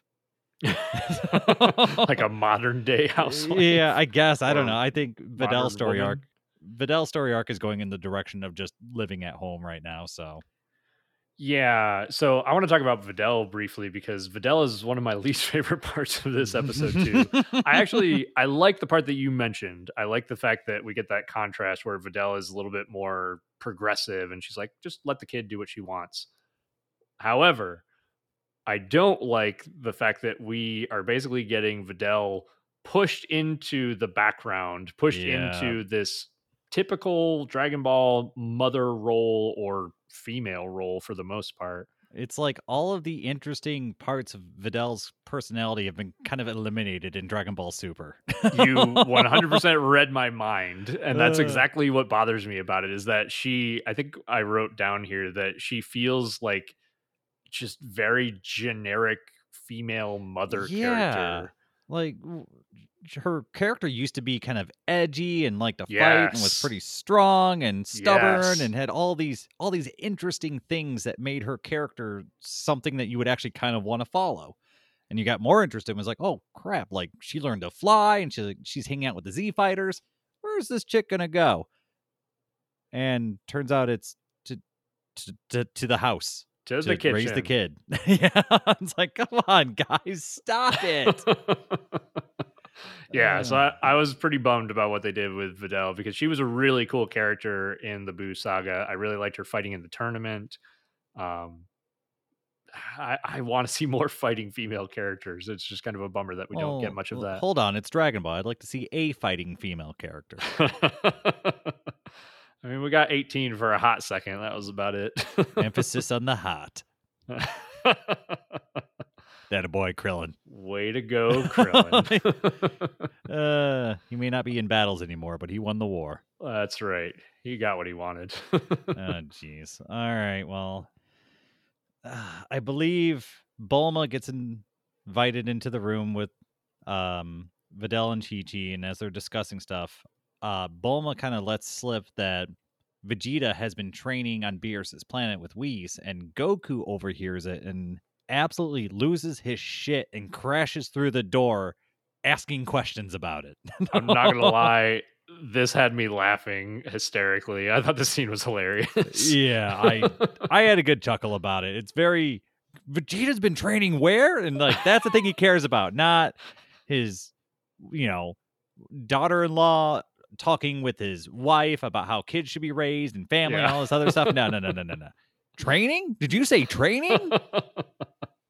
I I kind of enjoyed that. That was just comical seeing him bust in like training. Vegeta's doing what? Did somebody say training? they did a good job with that. That was fun. Um, and then I think eventually Chi Chi kind of comes around. They talk things out.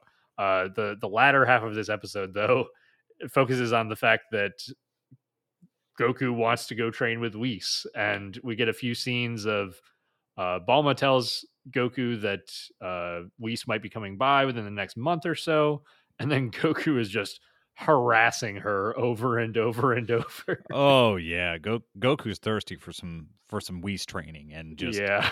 he's showing up at Bulma's job, at her house, at in the bathroom, all these Yep. other places, and Bulma eventually is just like, "Here's a phone. I'll call you when he shows up." Which I I don't know why it made me laugh thinking that Goku didn't own a phone until Bulma gave him one. I was just like,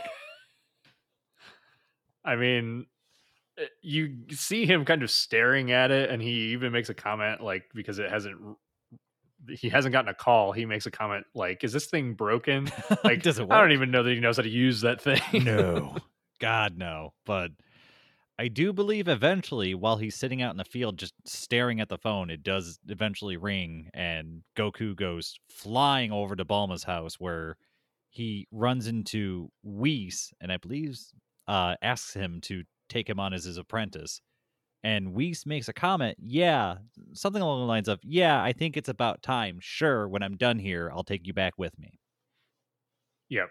And uh, we get a little, a few scenes of Goku just harassing Whis and trying to do more comedy bits here. Uh, the the tail end ends with Whis getting ready to take off.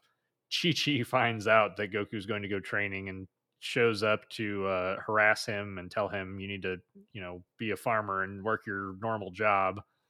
Uh, and then Goku grabs Whis as Whis is flying away, escaping from Chi Chi. and to me, the thing that stood out the most was that as soon as Goku left, Chi Chi was just like, "Well, that's Goku," and then started like bubbling around and being happy. I was like, "What the hell just happened?" yeah, I, there's a part of me that likes the way that it ended, and that Chi Chi was like, "Well, you know, I, I understand that this is how Goku wants to be." But then why did you spend six months forcing him to be a farmer? yeah. And it's one of those things where it would have felt more meaningful if she would have had that like realization or discussion with Goku. Because that's Right. where it's meaningful. Like watching Right. her be a jer- jerk to Goku episode after episode, and then when he leaves, like she's nice now. It's like, all right, what's going on here? Like, is there trouble in paradise? Like, yeah, I think Whis even said something about he doesn't want to be a home wrecker. yeah, yeah. Well, there's a lot of lot going on with Whis that I haven't really delved into, but you know, There's a lot going on there. But Um, uh, yeah, I believe that's Goku grabs Whis' ankles and then I believe drags him off to or towards uh Beerus's planet to begin training. yeah, yeah, I think that mostly wraps up that episode. I think uh, neither one of us was a huge fan of that one from the sounds of it. Um, Uh, I mean, it's it's an episode. Like it, there's a couple relevant things, and then the rest of it is just kind of silly filler. yeah, yeah, there's a few beats that I liked that we kind of covered, but yeah, I'm not a huge fan overall. Um, so let's go ahead and move on to episode 18 as our last one for the evening. Episode 18. I'm here too. Training begins on Beerus's planet. And I believe this episode kicks off with Goku having to use the bathroom. I mean, it's potty humor. Uh, It, it still kind of made me laugh. Maybe I'm immature, but I thought it was kind of funny. He's like on a 25 minute car ride and he can't even hold it for that. Yeah, and we eventually get them arriving to this home where Whis and Beerus stay. Hey, hey, I did laugh at Goku mentioning he could just tinkle in space while they're going. And I just, I don't know why that made me laugh. And I- mean, I was almost kind of forwarding to the fact that when Whis and Goku get there, they talk with Vegeta for a little while, and then Goku just pees off the side of the tree. It's a beautiful thing right there. hmm Nature and in full view, just love it. I mean, he was he grew up in the woods. What can you do?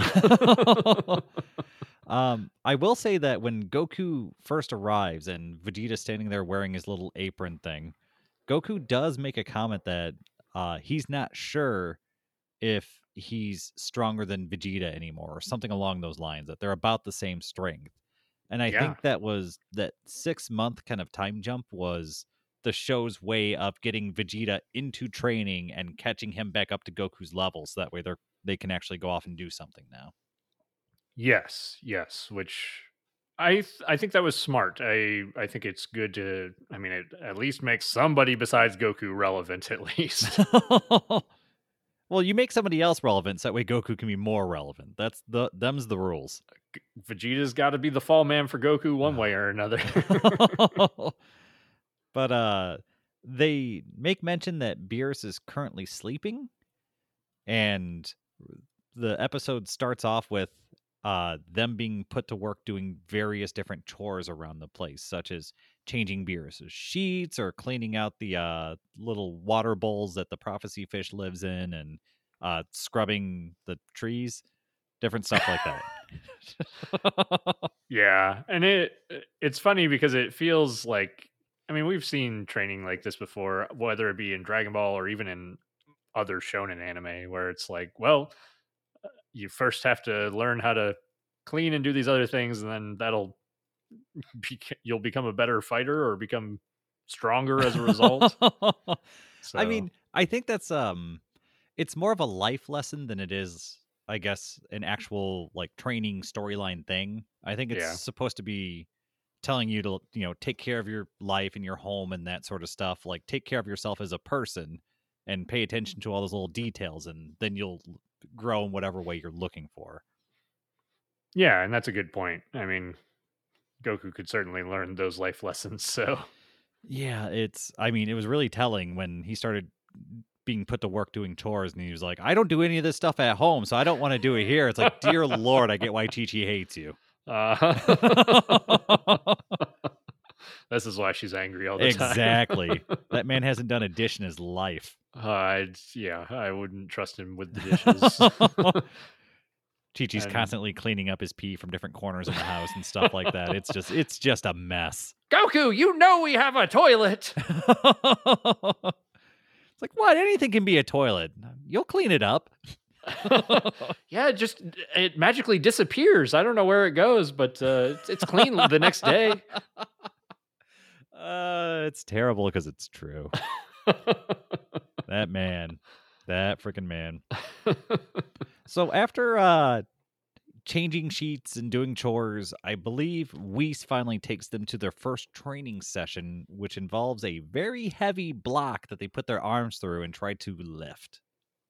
yes, yeah, and then they have to outpace this basically collapsing bridge behind them, and uh, we find out that Vegeta's been doing at least some form of this type of training for for the past six months or so, and uh, they're they're mostly on par. Goku and Vegeta in this are pretty pretty close to one another as they're moving through. Yeah, uh Vegeta makes mention that there's like a technique to it or something like that, and he goes to lift the the same block that Goku's struggling with, and then he struggles with it, and Whis mentions, Yeah, I just doubled the weight of the block, so have fun with that. yeah good luck uh, but it's i i like this part i like that we're getting to see them do some actual training too in addition to just cleaning and chores and whatnot Yeah, and it's you can tell that they're trying to make this something that's really intense and I would say special. I think Mhm. when the floor starts disappearing behind them and they have to do a lap around the planet. Uh, we said mentioned that if you fall, you will go into a different dimension of which there's no return, and that's good motivation. I don't want to be locked in another dimension. That sounds pretty terrible. yeah yeah i mean it, it reminds me at least just a little bit of goku running on snake way where if you fall Mhm. off you go to HFIL Oh boy, yeah. So Go- Goku's been here before. And what is it? After doing a bunch of that training, I believe they end up staying in the same room in two beds, one of which Vegeta kicks off to the sides. That way he's not any closer to Goku than he has to be. I uh, question if Goku ever really showers, so I don't blame him. oh that smell but it seems like Vegeta during the nights is kind of sneaking off out the window and doing extra training on the side to try and get ahead of Goku, which I do really like. That's a very Vegeta move. Yeah, yeah, I like that a lot too. Um, we we get to see, I think the next day, Whis pulls Goku and Vegeta to do some real training and some real fighting, uh, and w- we get to see some of Vegeta's stubbornness in that moment too, where Goku and Vegeta are fighting against Whis, and they're just knocking each other out of the way, like no cooperation whatsoever. No, this isn't this isn't them working together. It's them competing for who gets to fight Whis and land that blow. Yeah. Oh jeez. it's a fun i mean it, it's a fun moment showing the the stubbornness and the pride of I- mean not only just vegeta but saiyans in general And I believe were they fighting Whis in just the regular forms? I don't believe they were Super Saiyan. Right yeah they were just fighting in the regular forms so uh Whis makes a comment about how they're they're not strong enough by themselves but maybe together they'll pose a challenge Yeah, during that night where Vegeta had snuck out to do his uh, extra training, I believe Whis was playing some sort of space chess game with the Oracle fish, and he made Mhm. mention of something like that. yeah he go ahead. I believe that one of them, I don't remember which one, showed some sort of care for these two mortals. I think it was the prophecy fish was like, "You, sh- why are you pushing them so hard? They could die." And Whis is- Yep. responds with a like, oh, "I've never seen you care about a mortal like this," sort of thing. Like, there's some nice, funny back and forth, and I really like. That's the kind of light humor I like. Yeah, yeah, and it's eh, that's good character development too, right? Where it's showing. I mean, we haven't gotten to see much of the oracle fish in general, but No. that gives us a little bit of an insight into what the oracle fish cares about or what their temperament is, I suppose. And I believe what is it? After Vegeta and Goku do their their sparring with Whis, he stops them and he mentions uh you're thinking too much before you move and he tells Vegeta specifically that it's worse in him than it is Goku. And I believe this is the second biggest hint at Ultra Instinct so far in the series.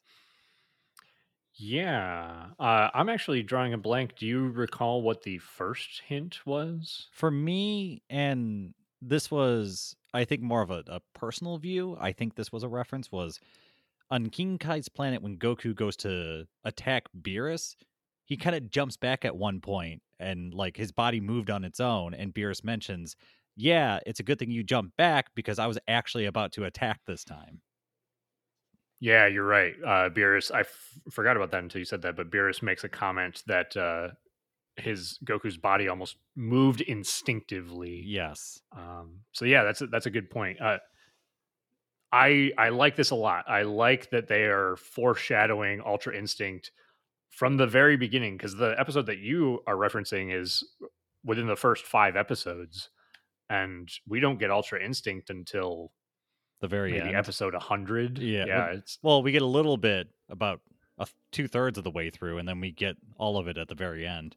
right. Yeah, yeah. So And they also Um, tell us right at the beginning that it's not going to be Vegeta. uh, the, the the manga is doing some interesting stuff with that too right now, where Vegeta's kind of going his own path, which is interesting. That's spicy. Yeah, yeah. I'm curious to see what they do with that as they go a little bit further. But uh, I think we the tail end of this we get two scenes that are Very kind of- important. yeah, they're leading up into the next couple of arcs.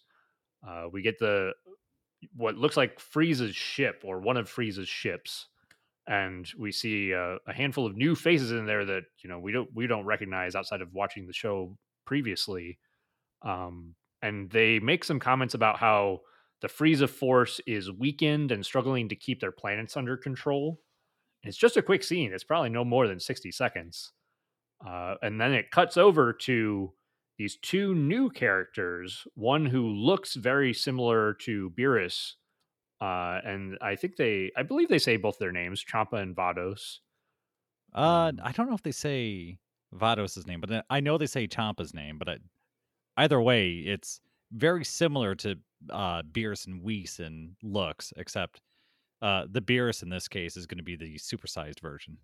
Yeah, yeah, we get uh, extra large Beerus here, and uh, we get Vados, who looks like a female version of Whis. So it's a good way of showing us that they have some sort of connection to those characters. The character designs are just very, very similar. Um, but we kind of see them destroying a planet and then saying something about it wasn't what they were looking for. yeah, they're searching for something, and they're moving very quickly. It seems like. Right. And I think the episode ends on that. But for those of us who have seen the show before, it's a good way to set up the next couple of story arcs. It really is, and it was. It's a it's a nice hook because here's a real quick. The the scene with Champa was probably only what twenty seconds. It was very short. They basically just Yeah. show this character, a couple lines of dialogue, and off they go. Yeah, yeah, I I liked it. I liked that they give a little bit of a tease just to kind of hook you in and get the audience to be like, "Who are these people? What is going on? What are they looking for?" Yeah, they just kind of tickle the pickle a little bit, and then they uh they set it up for some more later on.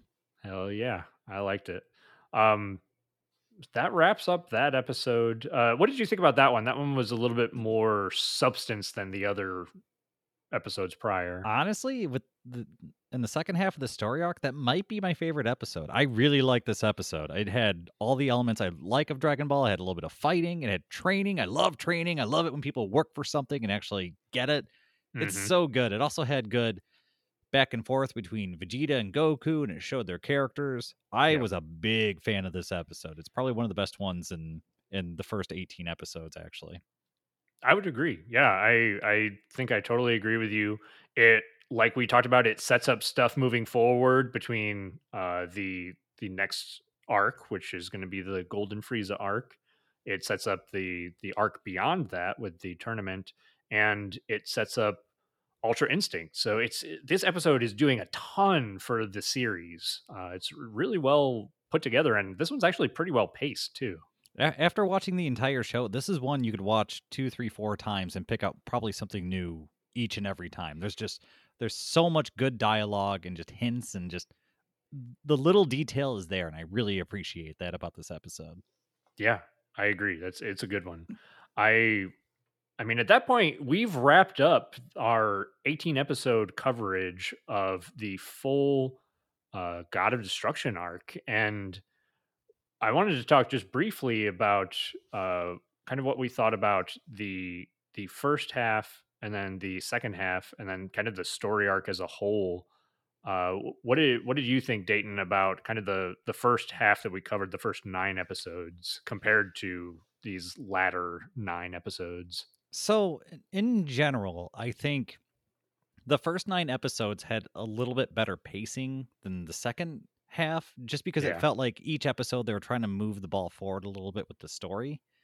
I do feel like as much as I like some good DBZ fighting or Dragon Ball fighting, I think that the the fighting with Beerus was drawn out probably too much and there wasn't a whole lot of substance to it and there was a lot of repeating animations and fight sequences and then on top of that there were still a few filler episodes thrown into there so i would say the a good number of episodes in this probably could have been cut and it could have been all the same substance in this uh, story arc and it would have been a lot better but the episodes that were good in the second half were really good. Like i said episode 18 i thought was a great episode and it's probably in of the first 18 episodes it might be my favorite. Yeah yeah i would absolutely agree with you i think 18 might be my favorite as well. I really felt like the fighting in the latter half of this arc could have been condensed, which as somebody who loves the original Dragon Ball Z and loves me some long fight scenes, I just didn't feel like these fights had a lot of quality content to offer, to be honest, in the animation, the choreography. Like we talked about, they repeated a lot of things between like the destruction ball and the Kamehameha struggles and I, I wasn't terribly impressed. And I don't know way. about you, but I didn't feel the same kind of gravity that I felt in other big fights against big bosses. Uh, at no point did I feel like the Earth was actually at risk. Even the first time I no. saw this, it just felt like two people just fighting, and the Earth was just kind of a an illusionary gambling token that was being thrown around. It didn't actually mean anything. I didn't think the Earth was ever going to be destroyed at any point during this. Now, mind you, if they did destroy the Earth, man, what a great story. yeah, that would have been interesting. Uh, but yeah, I, I felt the same that the, I mean, we talked about the the shockwaves, the universal shockwaves, and how it just kind of felt like contrived stakes, and it, it yeah, just it doesn't hit home in terms of like Frieza felt like somebody, you know, who was causing problems for the Z fighters, causing problems in the universe. He felt dangerous. Like you felt like he would actually kill people, threaten people, uh, destroy planets. I just don't feel the same way about Beerus. I like Beerus a lot. I like Beerus's character a lot. I just don't feel like the fight really drew me in and made me feel like there was something something some substance behind the fight honestly and the the fight is also bookmarked with some really goofy lighthearted moments too so mm-hmm. it's there's not much framing to this fight it's just this guy's showing up and he's looking for a fight and then everything th- there's a lot of lighthearted silliness before the fight and then there's a lot of lighthearted silliness after the fight and so the fight mm-hmm. just kind of feels it's it's just kind of there. It's just kind of floating, and everything around it just doesn't. It seems disconnected. I'm. I don't know. I don't know how to describe it, but I just don't really feel that invested into the stakes that are put up for this fight. Yeah, I agree. I I think part of it is the fact that the the character Beerus doesn't have much in the way of connection to any of the characters involved. I mean, outside of his minor connection with Vegeta, but regardless, I I'm excited to see or to kind of compare. I think we're going to talk briefly next time about the Battle of Gods movie is what we're going to take a look at for episode 3 of Instant Transmission. Uh, and we're going to kind of do a little bit of a comparison between that and the God of Destruction arc in the Dragon Ball Super anime.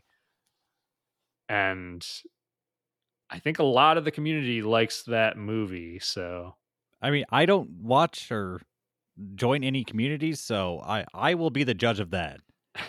if I dislike it, then the community's wrong. that makes sense, right? That's that's a nice, reasonable, nuanced stance. I think this is going to be your first time watching the Battle of Gods movie too. It will right? be. I am notoriously bad about watching Dragon Ball movies. well, I spoilers the new era of Dragon Ball movies are much much better than the old era of Dragon Ball movies. They're actually relevant. So oh, come on, the old Broly movies were peak Dragon Ball. It doesn't get better than that. they hurt my soul. oh, jeez.